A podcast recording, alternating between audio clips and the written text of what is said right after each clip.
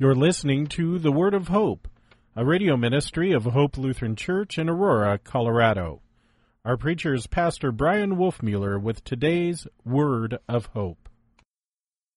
In the name of Jesus, Amen. Dear saints, a voice cries in the wilderness, prepare the way of the Lord, make straight in the desert a highway for our God. This is the promise of Isaiah 750 years or so before John is even born. But it is a promise of this, of the coming of John the Baptist.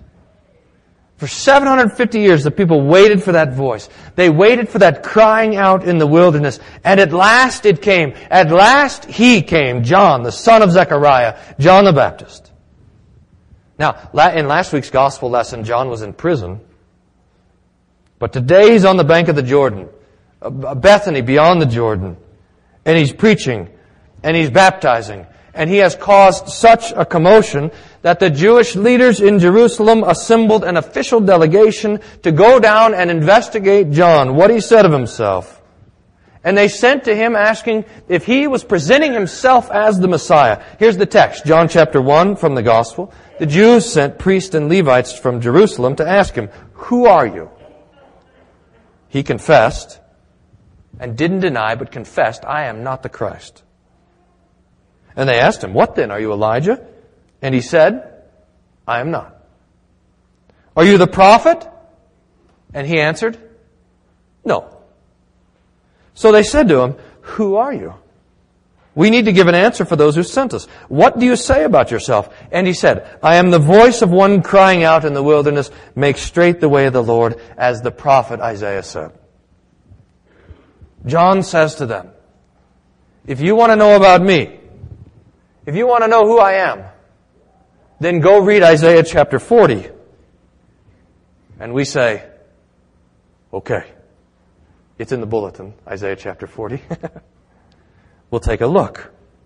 Our Old Testament text, which begins like this. Comfort, comfort my people, says your God.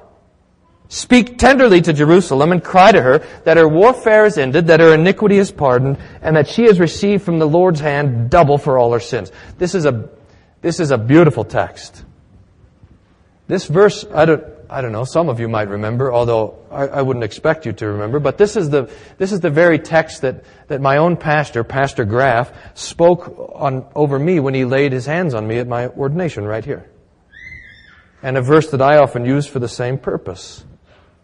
The Lord's pastors and the Lord's prophets are sent by God to deliver comfort, to speak tenderly, to announce the end of a war the war between God and the sinner, and to forgive sins.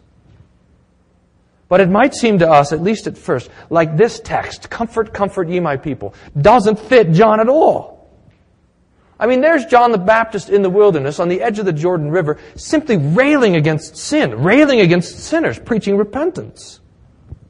It doesn't look like John is speaking tenderly at all, but remember, the law is always there to make way for the gospel. The diagnosis comes before the cure. If you were to go to the, to the doctor because you had a sore thumb, I, I don't actually know anyone that's ever done that, but just pretend with me that you go to the doctor because you have a sore thumb, and after looking at your thumb, the doctor, without saying a word, pulls out a hacksaw and starts cutting off your thumb, you would be horrified. You'd poke the guy in the eye and run for your life. But, but, if the doctor, after looking at your thumb, says to you, you have gangrene, and it's going to spread from your thumb to your hand to your arm, and eventually you'll die, then you would help him look for the saw. and this is how it is with the preaching of the law, with the preaching of John the Baptist. If you think you're well, you need no physician. If you think that you're good, you need no Savior, no saving. If you think that you've, not, that you've done well, that you haven't sinned, or that your sin doesn't matter, then the promise of the forgiveness of sins is for you not good news, it's really kind of ridiculous. So John, like all the prophets before him and all the faithful pastors after him, preaches the law. He holds up the mirror of God's holiness so that all the people who are coming to him would know that they don't measure up. That they are not fit, that we are not fit to stand in the presence of God, that our deeds have deserved God's temporal and eternal punishment. Now, this doesn't sound like speaking tender comfort. But John's preaching doesn't end there. He's not just a preacher of the law, he is also a prophet of the gospel. John brings with him the gift of baptism for remission, that is the taking away, the forgiving of sins. John is a preacher of the coming kingdom. And at last, John is the one who would announce the very arrival of the Messiah, the long expected Savior of the world. Behold, preaches John, the Lamb of God, who takes away the sin of the world. And that's comfort. Of all the prophets, from Adam to Noah to Abraham to Moses to Nathan to Elijah to Isaiah to Malachi and all of the prophets in between, John is the first one who could preach with his finger, who could point to Jesus, behold your God. There he is. Look there. You see that man? That's him. God in our flesh. The blood sacrifice for your sins and not just for your sins, but for the sins of the entire world. Behold the Lamb of God who takes away the sin of the world. And that's comfort. You, your sins are not for you to pay for. Your punishment is not for you to suffer. And there's comfort here for you and me. This is a promise that we keep in our hearts, that we treasure with us in this life and when we're dying, that Jesus is the Lamb of God who takes away the sin of the world. I mean, remember, after all, from, from the Garden of Eden, ever since Adam and Eve and the fall into sin, man has, humanity has been at war with God. And that each, each of our sins is a fighting against Him. The Bible, the Bible can call us God's enemies. Imagine then someone coming in here and announcing that there's a kingdom at hand and it's the kingdom of our enemy. The kingdom of Al Qaeda is at hand. Oh no.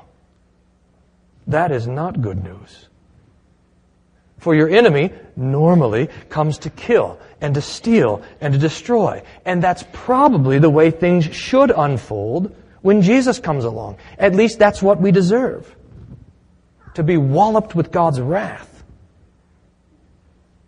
But God shows His love for us in this, that while we were yet sinners, Christ died for us. Since we have then been justified as blood, how much more will we, we be saved from the wrath of God? For if when we were enemies we were reconciled to God by the death of His Son, so much more, now that we are reconciled, we shall be saved by His life. Romans 5. So it is that when Jesus shows up, announced by John, announced by any of the prophets, announced by the Lord's pastors, when Jesus shows up, it's good news. For God does not send His Son into the world to condemn the world, but in order that the world might be saved through Him. Jesus does not come to kill and to steal and to destroy. He comes that we might have life and have it in abundance. That is, an abundance that never runs out. Life eternal. The kingdom of God is at hand is good news for you, in spite of your sin. Because the king who comes is the king who loves you. So when Isaiah promises that John will preach comfort. He's promising us, that John will preach Jesus. Comfort, comfort my people, says your God. Speak tenderly to Jerusalem and cry to her that her warfare is ended. That is, the war between heaven and earth, between sinners as God, is over, won by Jesus on his death. Cry to her that her iniquity is pardoned because Jesus has died and his blood washes away our sins and God's wrath in one fell swoop. Cry to her that she has received from the Lord's hand double for all her sins, which is that not only has the Lord taken away your sin and your guilt, but he has also applied to your account the righteousness of Jesus, his perfection imputed to you. Preach these things, John, because it is in the church, it is in God's kingdom that we hear of Jesus. The one, the one who was born on Christmas was born for you. The one who was crucified on Good Friday is crucified for you. The one raised on Easter is raised for you. And the one coming again is coming for you. And when Jesus shows up, it's all good news. Amen. May the peace of God, which passes all understanding, guard your heart and minds through Jesus Christ our Lord. Amen.